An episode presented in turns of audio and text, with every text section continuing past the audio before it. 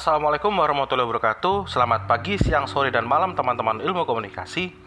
Ketemu lagi kita di podcast Just Speak Fun Speak di mana pada episode kemarin kita udah bahas nih tentang isu kredibilitas citizen journalism di Indonesia.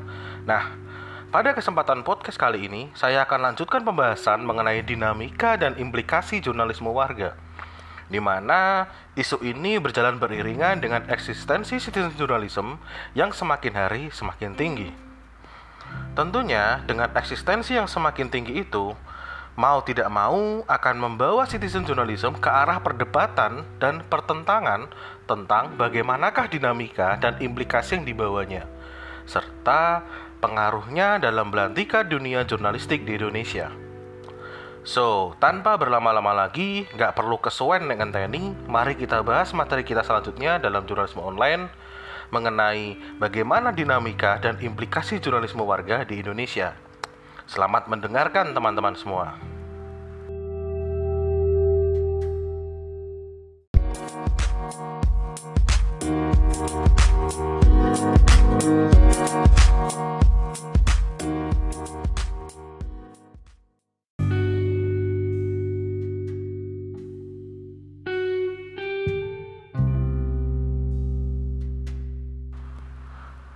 Menjadi isu baru bahwa kinerja jurnalis pada media arus utama telah banyak menuai kritik karena kecenderungan bias pemberitaannya. Peran media sebagai institusi sosial sering kali bertolak belakang disebabkan adanya kepentingan pemilik yang berafiliasi secara ekonomi dan secara politik.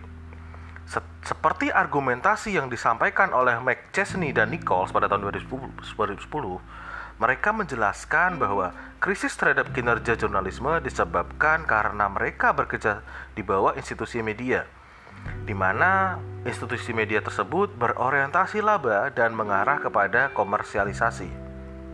Sementara itu, di negara yang menganut sistem demokrasi, membutuhkan warga negara yang well informed atau terinformasi dengan baik atau terliterasi Sumber informasi ataupun berita untuk warga harus substantif dan berkaitan dengan kepentingan mereka. Selain itu, sebagai warga negara demokrasi seharusnya memberikan kesempatan kepada warga negara untuk terlibat dalam mengemukakan gagasan tanpa adanya tekanan dari pihak mana pun.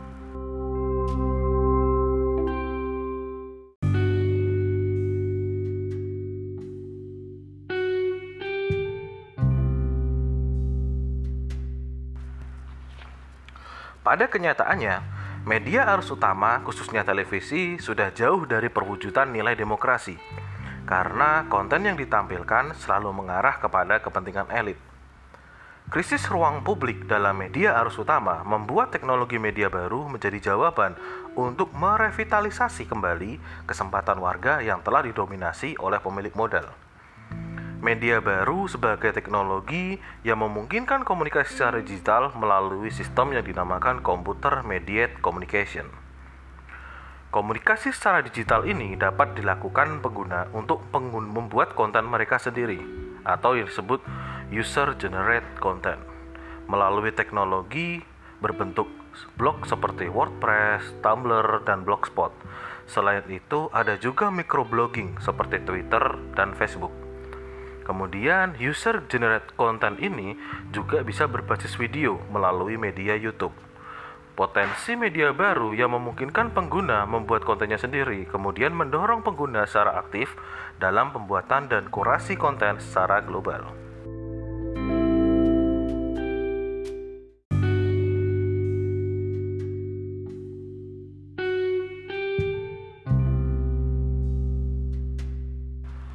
Potts pada tahun 2008 menjelaskan konsep partisipatori sebagai proses di mana audiens terlibat aktif dalam proses menjadi produser sekaligus konsumer yang kemudian marak disingkat dengan istilah prosumer.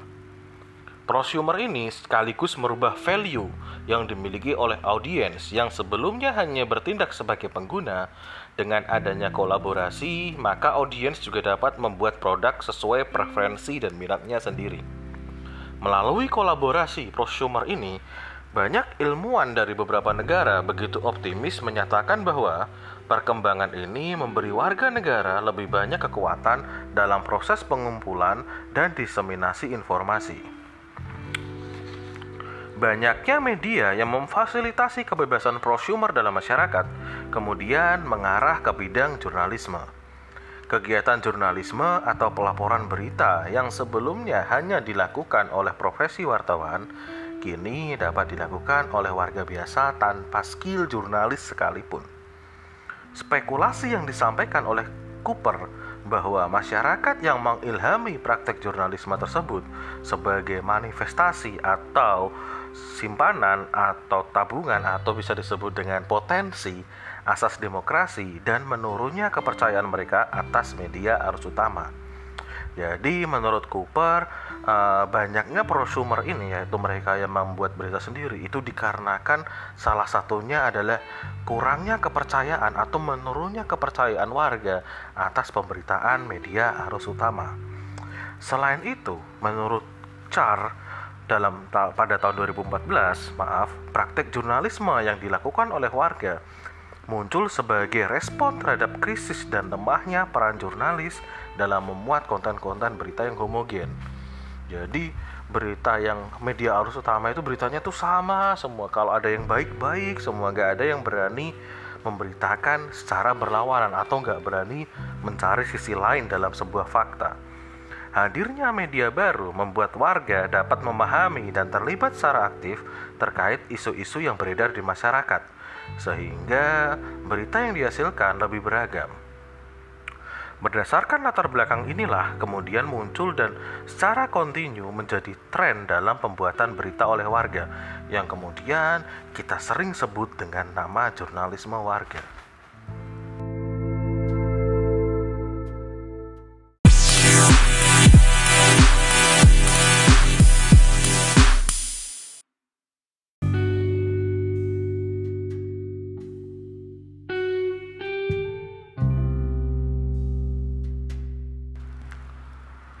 Berbagai bentuk jurnalisme warga seperti uh, dalam bentuk blog kita ada Wikipedia, kemudian dalam bentuk microblogging atau media sosial tampak di Facebook dan Twitter, kemudian dalam uh, video ada YouTube itu uh, mem membuat orang-orang merasa bahwa dirinya bisa melakukan sesuatu yang berbeda dari jurnalisme arus mainstream. Mereka para apa namanya para citizen berpendapat bahwa dengan uh, banyaknya atau beragamnya jalur di mana mereka bisa mengupdate informasi mereka atau menyebarkan informasi sesuai dengan mereka inginkan mereka merasa bahwa kesempatan untuk menjadi jurnalis warga sangat terbuka lebar untuk sebagai upaya mereka dalam rangka mengkritisi atau mengcounter pemberitaan media arus utama.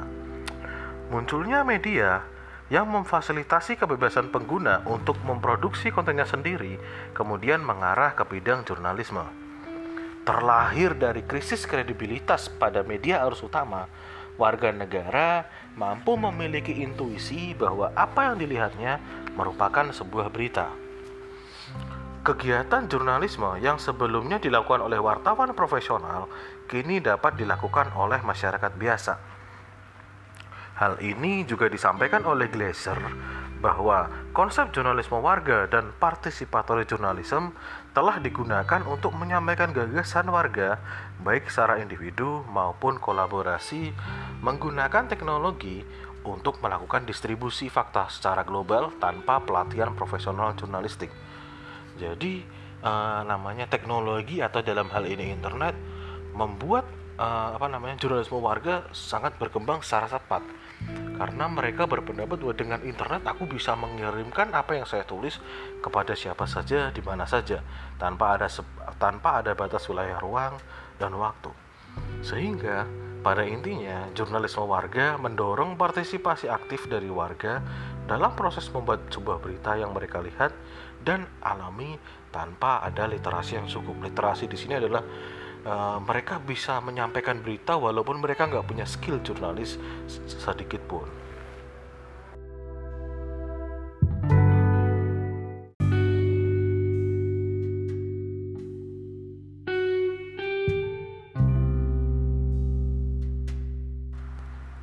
Di Indonesia, beberapa media arus utama telah mengakomodasi praktek jurnalisme warga, seperti media Kompasiana yang merupakan milik Kompas, media Indosiana milik Tempo, Pasang Mata milik Detik, Net CJ milik Net Media Tama, dan sebagainya.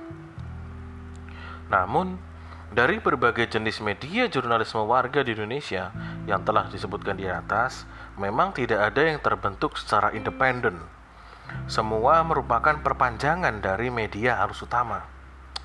Berdasarkan penelitian yang dilakukan oleh Matt Crashfield, ada banyak keunggulan bagi media arus utama yang mengakomodasi praktek jurnalisme warga. Antara lain yang pertama adalah mereka bisa meminimalisir biaya. Kedua, memberi masyarakat kesempatan dalam mewujudkan demokratisasi. Kemudian, berita lebih bervariasi terutama konteks lokal. Kemudian ada lagi uh, jurnalisme warga, tentunya tidak ada yang namanya keberpihakan. Dan yang terakhir, dapat menjadi alternatif bagi wilayah yang tidak terjangkau. Wilayah yang tidak terjangkau ini contohnya adalah ketika bencana alam dan juga hal-hal lain di mana wartawan nggak bisa langsung turun ke lapangan. Tampaknya kolaborasi yang dilakukan media arus utama yang mengakomodasi jurnalisme warga sebagai bagian dari kegiatan jurnalismenya mampu menimbulkan hubungan simbiosis mutualisme. Bunlard pada tahun 2014 menyatakan bahwa teknologi media baru khususnya internet variatifnya adalah portal berita dan meningkatnya prevalensi ponsel atau prevalensi itu merupakan adalah uh, penggunaan ponsel telah membuat jurnalisme warga lebih mudah diakses oleh orang-orang di seluruh dunia yang sering kali dapat melaporkan berita lebih cepat daripada media arus utama. Jadi Bonlard pun merasa bahwa jurnalisme warga ini mampu melaporkan berita secara lebih cepat dari uh, media arus utama karena lebih cepat karena dengan adanya ponsel dan di mana ponsel sekarang adalah rata-rata berupa smartphone maka setiap orang dapat menulis dan mengupload beritanya secara instan. Penjelasan di atas menyiratkan institusi media dapat memanfaatkan keberagaman dan kecepatan konten yang diunggah oleh warga negara melalui teknologi media baru. Selain itu, Beckett pada tahun 2010 juga menyatakan bahwa jurnalisme warga dapat menambah kualitas produksi berita dengan menjadikan jurnalisme semakin beragam, kontennya semakin beragam. Sedangkan keuntungan bagi warga, mereka dapat turut serta dalam menuangkan gagasan serta konten sebagai wujud demokrasi suatu bangsa.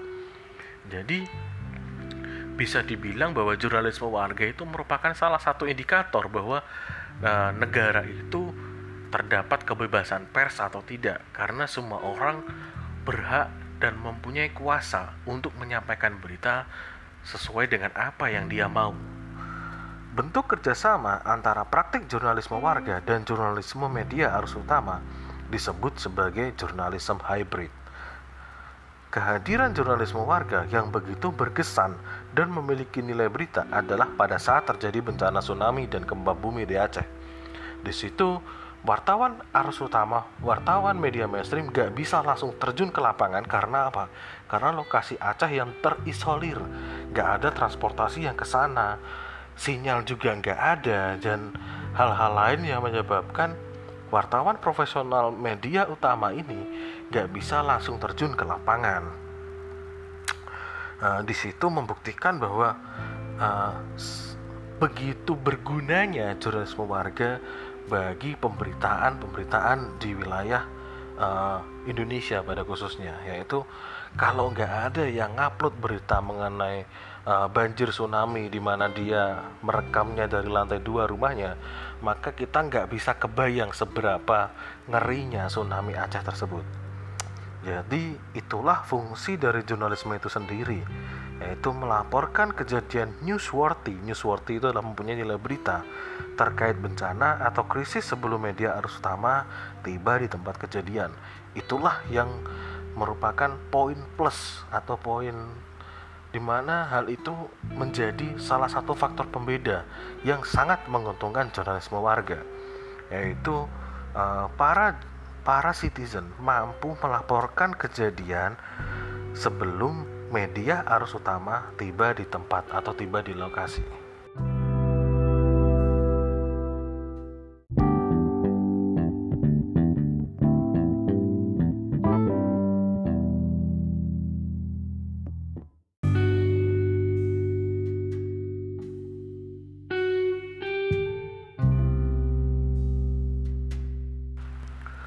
Kali ini saya akan coba membahas mengenai dua platform terkenal yang berkaitan dengan citizen journalism dan juga participatory journalism. Di mana kedua platform ini secara terang-terangan mengajak para warga untuk upload berita di kanal mereka. Pertama-tama saya akan coba bahas mengenai Kompasiana. Kompasiana adalah sebuah platform publikasi online yang dikembangkan oleh Kompas Gramedia sejak tahun 2008 Kompasiana menjadi media warga yang hadir lebih awal sebagai pelopor kegiatan jurnalisme warga berbasis blog. Pengguna yang telah memiliki akun dan mengunggah setiap konten bisa berupa artikel, foto, ataupun komentar disebut Kompasianer. Data Alexa Incorporation pada tahun 2016 menunjukkan Kompasiana telah menjadi media warga terbesar di Indonesia dan memiliki jumlah visitor view sebanyak 140.000 orang per hari. Namun, penulisan berita yang dilakukan Kompasianer sering kali terganjal masalah etika dan profesionalisme, di mana uh, masalah ini nggak jauh-jauh dari yang dinamakan atau dari kode etik jurnalistik. Beberapa berita yang diposting oleh Kompasianer cenderung subjektif dan rata-rata membuat berita berupa opini, tulisan ringan, dan tidak mengandalkan data atau fakta yang valid. Berita yang dimuat menimbulkan tendensi dan seakan mengeneralisasikan dan cenderung stereotip terhadap sesuatu yang dituliskan. Selanjutnya, dari sekian banyak artikel yang ditulis dalam media Kompasiana, kebanyakan berbicara tanpa memiliki data dan fakta, dan juga selalu mengandalkan subjektivitas. Pembuat artikel bukan semata-mata untuk memenuhi kebutuhan informasi publik, tetapi lebih kepada aktualisasi diri dalam menyampaikan pandangan ataupun opini tentang apa yang mereka anggap benar. Selain itu, mereka belum sepenuhnya terliterasi bagaimana menyajikan berita ataupun informasi seperti yang dilakukan oleh wartawan profesional. Letzeler dan Kruikmer pada tahun 2016 mengungkapkan bahwa literasi dalam pemostingan berita pada media digital merupakan hal yang sentral dalam kegiatan jurnalisme pada media online. Perlunya literasi digital adalah untuk menghindari gesekan yang dapat memecah belah persatuan. Jadi, literasi digital ini lebih ke arah bagaimana kita menulis sesuatu secara baik tanpa mengakibatkan salah satu pihak tersinggung oleh pemberitaan yang kita buat.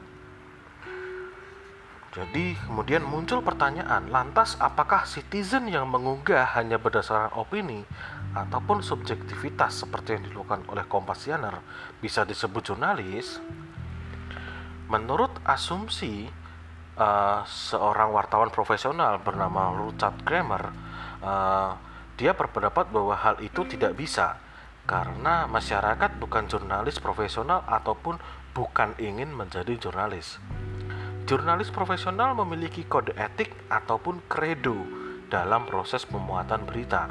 Namun, belum ada aturan tertulis untuk kaidah penulisan oleh kegiatan pewarta warga pewarta warga ini adalah jurnalisme warga tadi. Para citizen yang melanggar kaidah jurnalisme juga tidak bisa dianggap melanggar kode etik jurnalistik. Karena KEJ yang disahkan oleh Dewan Pers merupakan milik para pekerja yang berprofesi sebagai jurnalis. Jadi KEJ hanya mengikat jurnalis. Seperti yang dikemukakan oleh Philips pada tahun 2015, berbeda dengan praktek pewarta warga yang mengedepankan opini dan subjektivitas. Profesi jurnalis memang telah terlatih dan wajib menerapkan autoratif dengan menyajikan data atau fakta terhadap, terhadap apa yang ditulis dan dilaporkan kepada publik. Jadi, menurut Philips, profesi jurnalis itu memang sudah terlatih dan wajib memiliki tanggung jawab moral terhadap apa yang dituliskannya. Jadi, Philips berpendapat bahwa kalau jurnalis pewarta warga di sini atau jurnalis pewarga dia nggak punya tanggung jawab moral karena mereka nggak terlatih. Mereka bukan profesi wartawan. Mereka dalam apa namanya eh, gampangannya adalah mereka nggak punya sim wartawan di situ. Jadi eh, kode etik jurnalistik kemudian apa namanya eh, aturan-aturan yang mengikat secara pemberitaan itu hanya berlaku kepada wartawan saja.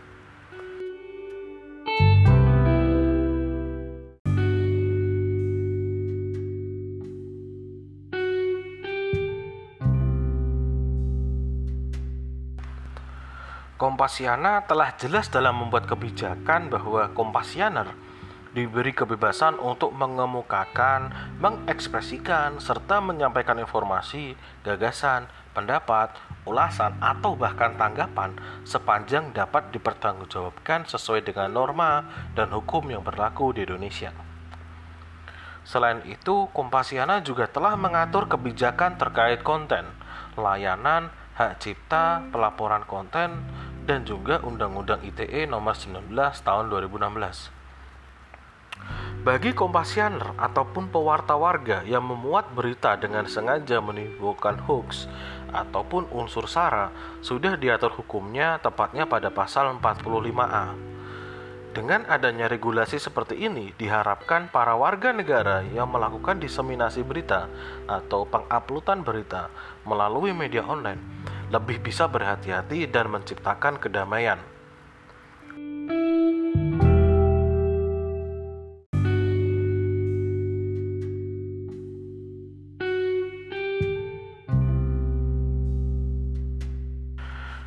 Sering terganjal masalah etika dan profesional, namun informasi-informasi yang disampaikan oleh para pewarta warga tetap banyak dibaca dan sering menjadi rujukan oleh pembaca.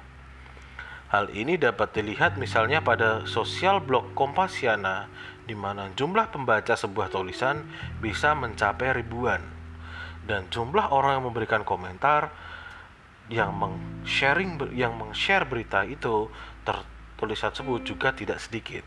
Jadi yang baca banyak, kemudian yang kirim komen dan share berita itu ke tempat lain juga banyak. Jadi nggak bisa dikatakan bahwa uh, mungkin tadi ada beberapa isu terkait kompasianer yang uh, mengabaikan nilai kode etik jurnalistik tapi pada kenyataannya masih tetap banyak yang baca memberikan komentar bahkan meneruskan atau share berita itu ke tempat lain apalagi jika informasi tersebut banyak mendapatkan komentar dan dibaca orang lain maka akan menjadi tulisan yang masuk di indeks terrekomendasi Artinya, tulisan tersebut direkomendasikan oleh admin Kompasiana untuk dibaca karena penting untuk diketahui oleh masyarakat. Bahkan tidak sedikit tulisan-tulisan di Kompasiana jika dinilai baik dan memenuhi syarat akan dimuat pada media arus utama Kompas atau kompas.com.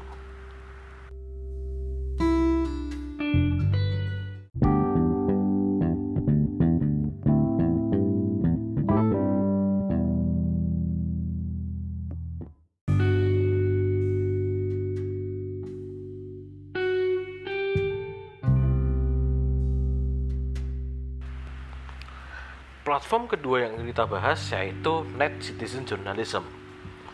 Berbeda dengan Kompasiana yang mengakomodasi praktek jurnalisme warga dalam bentuk blog, NetCJ memanfaatkan potensi media baru sebagai praktek jurnalisme warga dalam bentuk video dan naskah.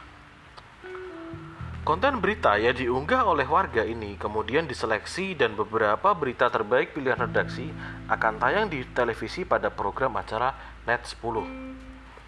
Menurut kebijakan, berita terbaik pilihan redaksi layak tayang jika konten yang dikirimkan oleh warga memiliki nilai berita dan juga kebaruan.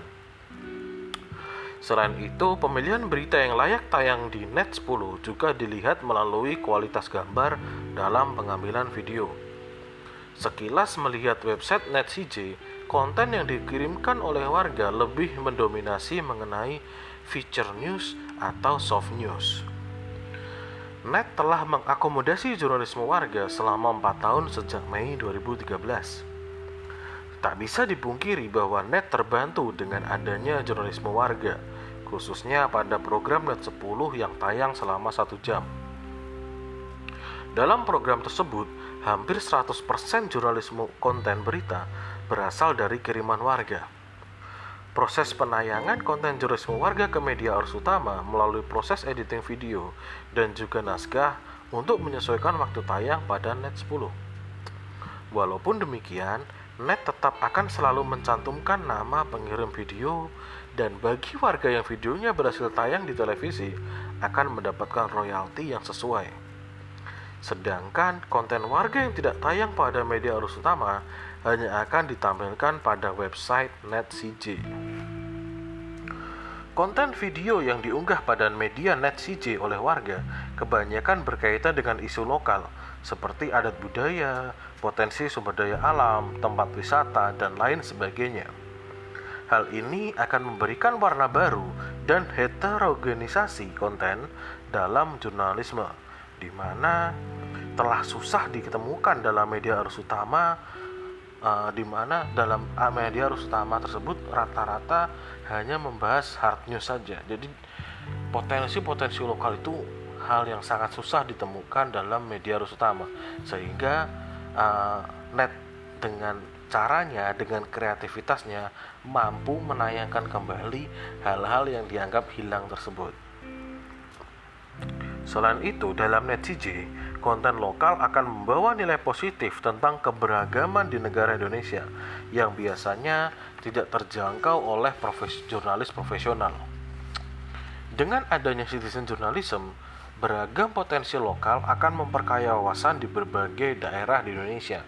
Jadi ini adalah fungsi lain dari citizen journalism yaitu mampu mengembangkan atau menunjukkan potensi lokal yang ada di daerah tempat jurnalisme warga itu tinggal. Jadi citizen journalism juga mampu membawa transformasi budaya, memberikan informasi-informasi berkaitan dengan budaya, potensi lokal serta hal-hal yang berkaitan dengan wilayahnya untuk ditampilkan dalam media arus utama di mana sebelumnya potensi-potensi itu potensi-potensi itu luput dari kacamata jurnalis profesional. Tak hanya konten lokal yang dieksploitasi oleh warga dalam bentuk berita, beberapa warga negara di Indonesia yang sekedar berlibur ataupun tinggal di luar negeri juga turut berpartisipasi dalam membagikan konten mereka. Seperti yang dilakukan oleh Rian beberapa hari yang lalu, mengunggah video wisata di Filipina. Rian ini adalah salah satu uploader di NetCJ. Ia bertindak selayaknya seorang reporter atau jurnalis Hal ini membuktikan bahwa kegiatan jurnalis bisa dilakukan oleh warga di mana saja, kapan saja, selama mereka memiliki peralatan yang memadai. Tak hanya itu, beberapa saat yang lalu ada seorang warga mengunggah berita sekaligus terkait dengan penyambutan bulan Ramadan di Inggris. Walaupun di sana Islam menjadi agama minoritas, tetapi penyambutan bulan suci Ramadan tetap dilakukan. Jadi uh, itulah jadi hal-hal itulah yang luput dari media apa namanya jurnalis profesional. Jadi mungkin ada seseorang di Inggris dia dia uh, dia sadar bahwa Islam memang agama minoritas di sana. Tapi nggak ada salahnya kita melihat bagaimana perayaan menyambut Ramadan di Inggris. Dan ternyata hasilnya di luar dugaan. Kemudian mungkin ada juga di tempat kalian mungkin ada tradisi menyambut Ramadan. Misal kalau di Pekalongan itu ada Lopes raksasa di Semarang ada Dukderan kemudian di Magelang ada apa di Wonosobo ada apa di tempat-tempat lain ada apa itu merupakan uniqueness atau uh, menjadi ciri khas daerah masing-masing dalam rangka menyambut bulan Ramadan nah itu mungkin oke okay juga ya buat tugas ya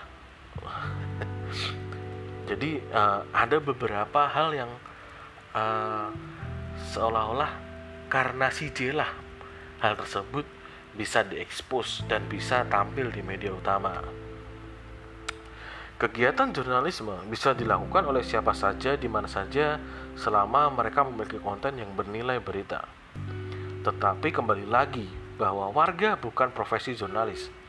Mereka tidak dapat tidak mendapat pelatihan ataupun tidak dibawahi oleh etika jurnalistik.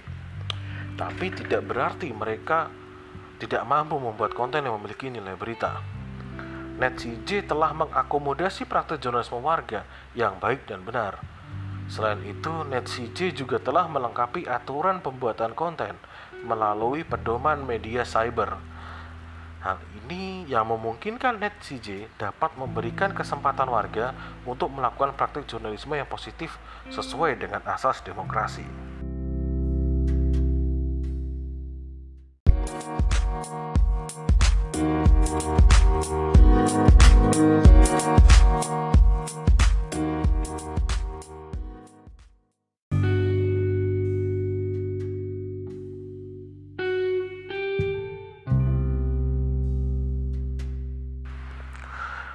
Apa yang telah disampaikan di atas, praktek jurnalisme di Indonesia membawa sejumlah implikasi dalam cakupan yang luas. Pertama, adanya keterbukaan dalam proses pembuatan dan pelaporan berita. Hal ini terkait dengan adanya prosumer, sehingga pembuatan berita tidak hanya dilakukan oleh profesional jurnalis, tetapi dapat dilakukan oleh masyarakat biasa yang tidak memiliki literasi dan skill yang cukup terkait proses jurnalisme. Adanya prosumer ini kemudian juga mengaburkan batasan antara produsen dan konsumen. Media arus utama yang semula memposisikan diri sebagai produsen berita, kini juga menjadi konsumen berita dengan menyunting berita buatan warga. Demikian pula sebaliknya, warga yang biasanya diposisikan sebagai konsumen berita dalam lingkup citizen journalism menjadi produsen berita yang kontennya dijadikan sumber oleh media arus utama. Implikasi kedua terkait tentang isu profesionalisme masih menjadi perdebatan di berbagai literatur tentang seperti apa posisi warga dalam partisipasinya membuat berita. Apakah setiap pelaku jurnalisme warga bisa disebut wartawan? Karena pada kenyataannya slogan NetCJ yaitu everybody can be a journalist. Selain itu, Alan pada tahun 2013 juga menyatakan bahwa siapa saja dengan ponsel yang terhubung dengan koneksi internet di tempat yang salah tapi berada di waktu yang tepat atau wrong place at the right time adalah seorang jurnalis. Namun berbeda dengan apa yang diungkapkan oleh Lewis pada tahun 2010. Dia menyatakan bahwa terpaan berita dalam teknologi internet membuat masyarakat menjadi bingung mana berita yang dapat dipercaya Bahkan jika praktek jurnalisme itu berkualitas sekalipun, masyarakat akan ragu untuk percaya. Profesionalisme dalam praktek jurnalisme warga ini kemudian mengarah pada implikasi ketiga, yaitu etika. Pertanyaannya, apakah setiap pelaku jurnalisme warga perlu mematuhi standar jurnalisme yang berlaku pada profesional jurnalis selama ini? Jadi, uh, etika ini selalu berkaitan dengan kode etik jurnalistik. Apakah jurnalisme warga perlu mematuhi standar tersebut? Nah, situ. Berbeda dengan media arus utama yang menyajikan berita ataupun konten homogen yang lebih mengarah kepada kepentingan elit, media baru memang memberikan warna baru dalam proses jurnalisme. Sejak adanya jurnalisme warga, pemberitaan semakin beragam, potensi-potensi lokal terekspos, dan kejadian-kejadian spontan dapat menjadi berita yang menarik. Namun, tidak jarang terjadinya pelanggaran etika terkait kredibilitas dan objektivitas. Seperti yang sering terjadi di Kompasiana, banyak sekali warga yang belum bijak dalam membuat berita. Berita yang ditampilkan cenderung kepada opini yang tidak berdasarkan data dan fakta. Jadi, eh, dalam implikasi ketiga, menurut uh, menurut saya di sini adalah para warga ketika dia ingin menyampaikan berita, pewarta warga, dia ingin mengupload berita, setidaknya dia baca kode etik jurnalistik. Dia baca aja dulu, paham itu nanti. Yang penting dia baca, yang penting dia tahu dulu bahwa ada beberapa kode etik yang harus ditaati, terlepas dia itu wartawan ataupun warga. Memang nggak bisa dipungkiri bahwa kode etik jurnalistik hanya dalam tanda kutip mengi mengikat jurnalis profesional. Tetapi nggak ada salahnya agar konten tersebut semakin berkualitas jurnalisme warga juga harus di sini saya tekankan harus membaca kode etik jurnalistik. Gak perlulah mereka memahami atau mereka hafal di luar kepala. Yang penting mereka baca dulu yang mereka yang penting mereka tahu dulu bahwa dalam setiap peliputan dalam setiap penulisan itu ada aturannya seperti itu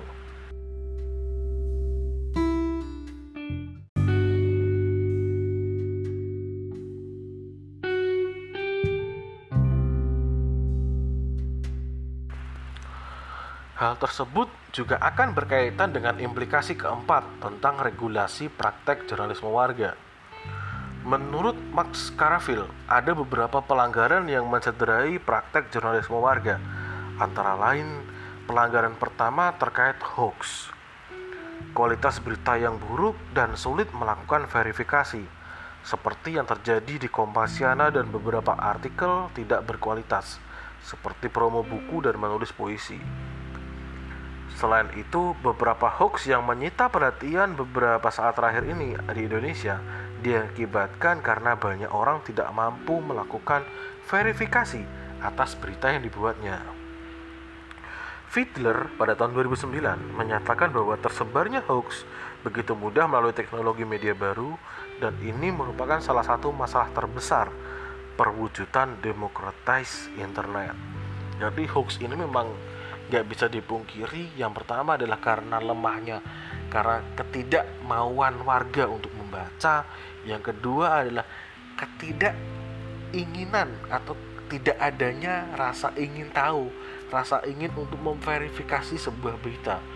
Yang penting mereka lihat judul baca sekilas uh ketok bombastis nih ah sharing bodoh sharing sharing sharing sharing seperti itu. Jadi uh, dia juga dapat hoax dia juga penyebar hoax seperti itu. Kemudian ada pelanggaran kedua yang begitu sering ditemukan terkait dengan profesionalisme terkait isu pemberitaan yang begitu bias dan subjektif. Jadi pemberitaannya itu bias dan subjektif. Warga bukanlah jurnalis profesional yang mendapatkan pelatihan atau terliterasi tentang bagaimana menyajikan berita atau informasi yang baik dan benar. Akibat yang disampaikan oleh Kin pada tahun 2007 jika warga berperan sebagai jurnalis tidak memiliki pelatihan secara formal, akan terus terulang di mana opini menjadi fakta, rumor menjadi berita, dan innuendo atau dalam kurung satir seperti katanya dapat menjadi informasi yang disebut dengan faktanya. Jadi jadi ketika seorang warga itu bias dan subjektif, jadi mereka mengabaikan kebenaran. Jadi menurut Kin akan ada satu masa di mana opini menjadi fakta, kemudian rumor masih simpang siur menjadi sebuah berita yang diyakini kebenaran, kebenarannya. Kemudian yang paling parah adalah ketika ada perkataan katanya, eh jari ini, eh kata, eh jari ini si A, jari ini si B itu menjadi sebuah fakta yang kemudian disampaikan secara baik dan benar. Jadi ketik gampangnya lah biasanya ketika kita ngobrol eh masuk tuh jari ini si A tuh ngene ngene ngene. Nah beritanya itu tadi kamu sampaikan dan kamu sebarkan kepada orang lain. Seolah-olah yang kamu dapat itu merupakan berita yang paling benar. Itulah yang ditakutkan dari uh, masalah regulasi praktek ini tadi Kemudian tadi pelanggaran kedua, sekarang masuk ke pelanggaran pelanggaran yang sering terjadi ketiga terkait dengan information overload. Jadi informasi yang kakean karena uh, dalam komunikasi kita mempunyai sedikit informasi itu memang buruk, tapi kebanyakan informasi juga tidak baik. Potensi media baru memang mendorong partisipasi warga untuk menuangkan gagasannya dalam bentuk konten berita atau informasi. Namun, potensi ini kemudian menimbulkan overload konten karena tidak adanya peran editor ataupun gatekeeper sebagaimana yang terdapat pada media arus utama. Seperti pernyataan yang dikemukakan oleh Kin pada tahun 2007. Dia mengucapkan seperti ini. Too many people willing to express their opinion make it more difficult to find the information you need. Jadi kurang lebihnya adalah uh, menurut Kin ini adanya adanya kelebihan informasi ini membuat batasan fakta, opini ataupun propaganda sekalipun menjadi kabur. Jadi misal kayak Covid deh, Covid-19 ini. Jadi kita dapat informasi yang sangat banyak mengenai Covid. Ada si kom, uh, portal berita A bilang bahwa Covid tidak menular, ko, atau kamu bisa survive tanpa memakai masker yang pakai masker itu yang sakit aja. Kemudian ceder di konten berita B eh, eh yang sembuh juga harus pakai masker semua harus pakai masker. Oke di situ kita bingung nih kita harus ikut yang mana? Karena informasi tentang tentang masker aja dalam covid. Ini masker ketika kita membahas masker. Itu banyak sekali sumber yang menyatakan hal-hal yang berbeda tentang penggunaan masker. Di situlah kita menjadi bingung nih mana sih yang harus di aduh aku harus manut sopo ya mana yang harus aku ikuti pemberitaannya atau faktanya seperti itu. Itulah yang membuat atau itulah yang dinamakan dengan overload information. Kita menjadi bingung sendiri saking saking akai informasi kita dengar dari sana sini kita jadi bingung ikin mana yang harus mana yang harus dipercaya mana yang harus ditinggalkan kita menjadi bingung akan batasan berita tersebut kemudian uh, di, bisa disimpulkan bahwa tetapi pada kenyataannya belum ada hukum tegas yang mengatur tentang praktek jurnalisme warga. Pada media net CJ, kebijakan pembuatan konten dilengkapi dengan pedoman media cyber, sehingga para warga yang ingin membuat berita harus paham betul apa yang tidak boleh dimuat dan apa yang baik untuk dibagikan. Jadi, di NetCJ ketika kalian mendaftar register account baru kalian meregister email kalian. Secara nggak langsung kalian akan mendapatkan email balasan untuk verifikasi biasanya. Dan juga ada sebuah buku pedoman media cyber di mana buku pedoman itu berisi regulasi-regulasi tentang apa yang layak dan apa yang tidak layak untuk ditampilkan dalam net uh, net CJ tersebut seperti itu. Begitu pula terjadi di Kompasiana yang sebenarnya telah mengatur kebijakan konten. Tetapi walaupun sudah diatur namanya netizen kan ya, masih banyak pelanggaran yang terjadi. Karena apa? Karena Kompasiana tidak berusaha menyaring kelebihan konten yang menerpa media Kompasiana. Jadi Kompasiana itu nggak ada filterisasi seperti yang dilakukan oleh NetCJ. Jadi Kompasiana itu ini kalian bisa bandingkan Kompasiana itu kalian ngetik selesai ngetik kalian upload udah langsung tayang tapi kalau CJ kalian ngetik kalian ngetik video ngetik video ngetik dan ngetik video kemudian kalian up, uh, upload di uh, net CJ belum tentu bisa tayang. Ada gatekeeper dalam net CJ tapi tidak ada dalam Kompasiana. Itulah yang membuat mengapa walaupun udah ada regulasi ya tetap dilanggar ya. Karena memang nggak ada penyaringnya di situ. Itulah yang salah satu hal buruk atau dampak buruk dari citizen journalism. Jadi rawan berita yang berisi tentang ujaran kebencian hoax subjektivitas opini yang menggiring doktrin dan kawan-kawan seperti itu itu banyak sekali terjadi dalam uh, citizen journalism jadi dalam hal tersebut Kompasiana baru akan menurunkan artikel berita apabila mendapatkan laporan dari Kompasianer yang lain. Jadi kalau nggak ada laporan ya eh selau ya kan. Iki beritanya eleknya nih tapi rano laporan ya selau masa bodoh. Gue nggak tahu gitu kan Kompasianer seperti uh, Kompasianer seperti itu. Selama nggak ada laporan mah kalem sans gitu.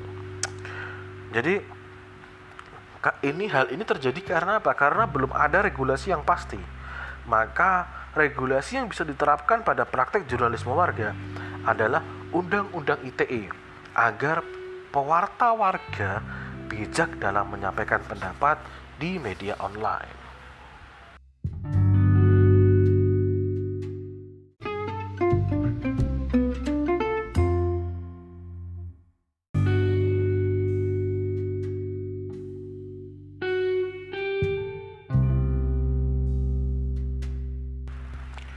Jadi, dari pembahasan di atas kita bisa simpulkan bahwa dalam dinamika dan implikasi CJ, tidak diragukan lagi bahwa internet telah memberikan pengaruh besar terhadap perkembangan jurnalisme warga.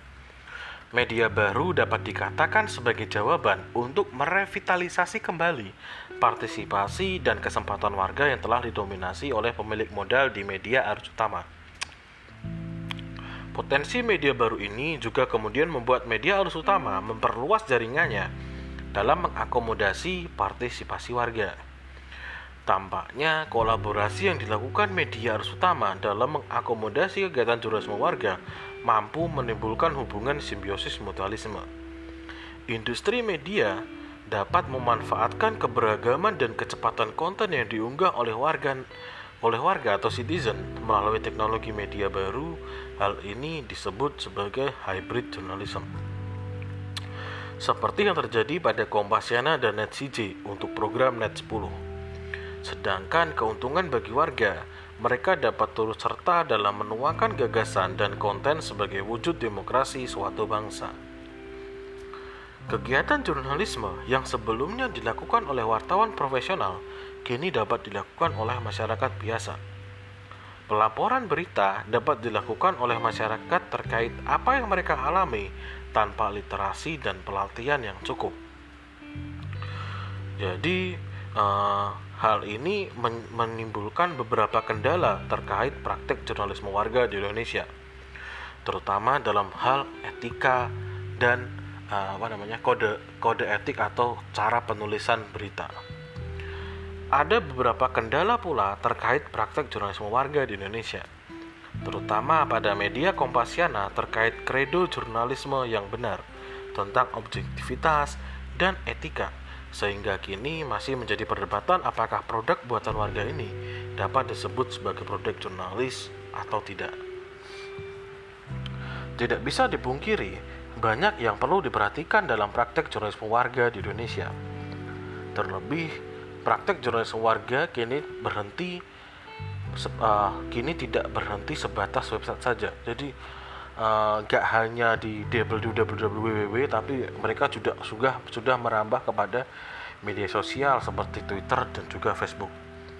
Uh, jadi tidak hanya mengarah kepada website saja tetapi juga ke ranah media sosial yang tentunya pengaksesnya jauh lebih banyak beberapa uh, beberapa puluh kali daripada pengakses website.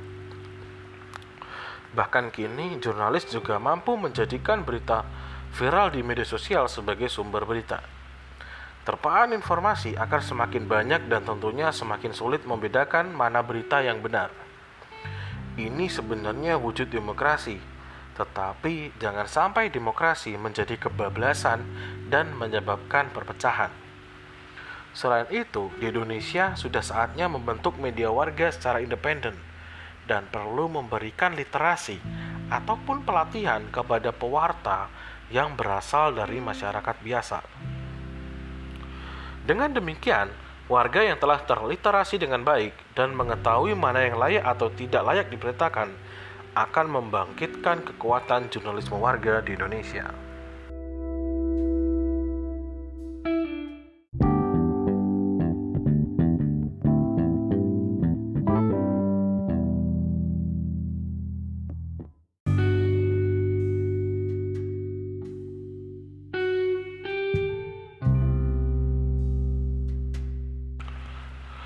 Dari podcast ini, kita bisa simpulkan bahwa semakin kencang si J berlari, maka dinamika yang dialami oleh akan semakin banyak.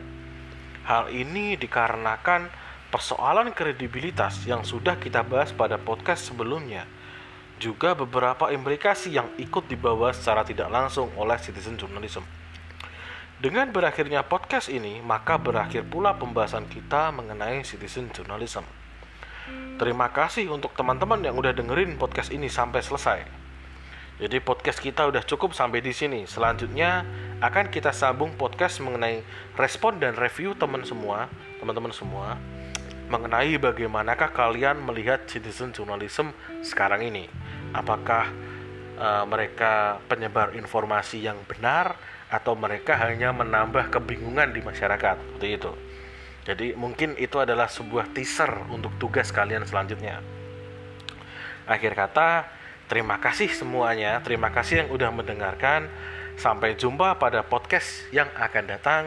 Uh, podcast kita cukup sampai di sini. Terima kasih. Assalamualaikum warahmatullahi wabarakatuh.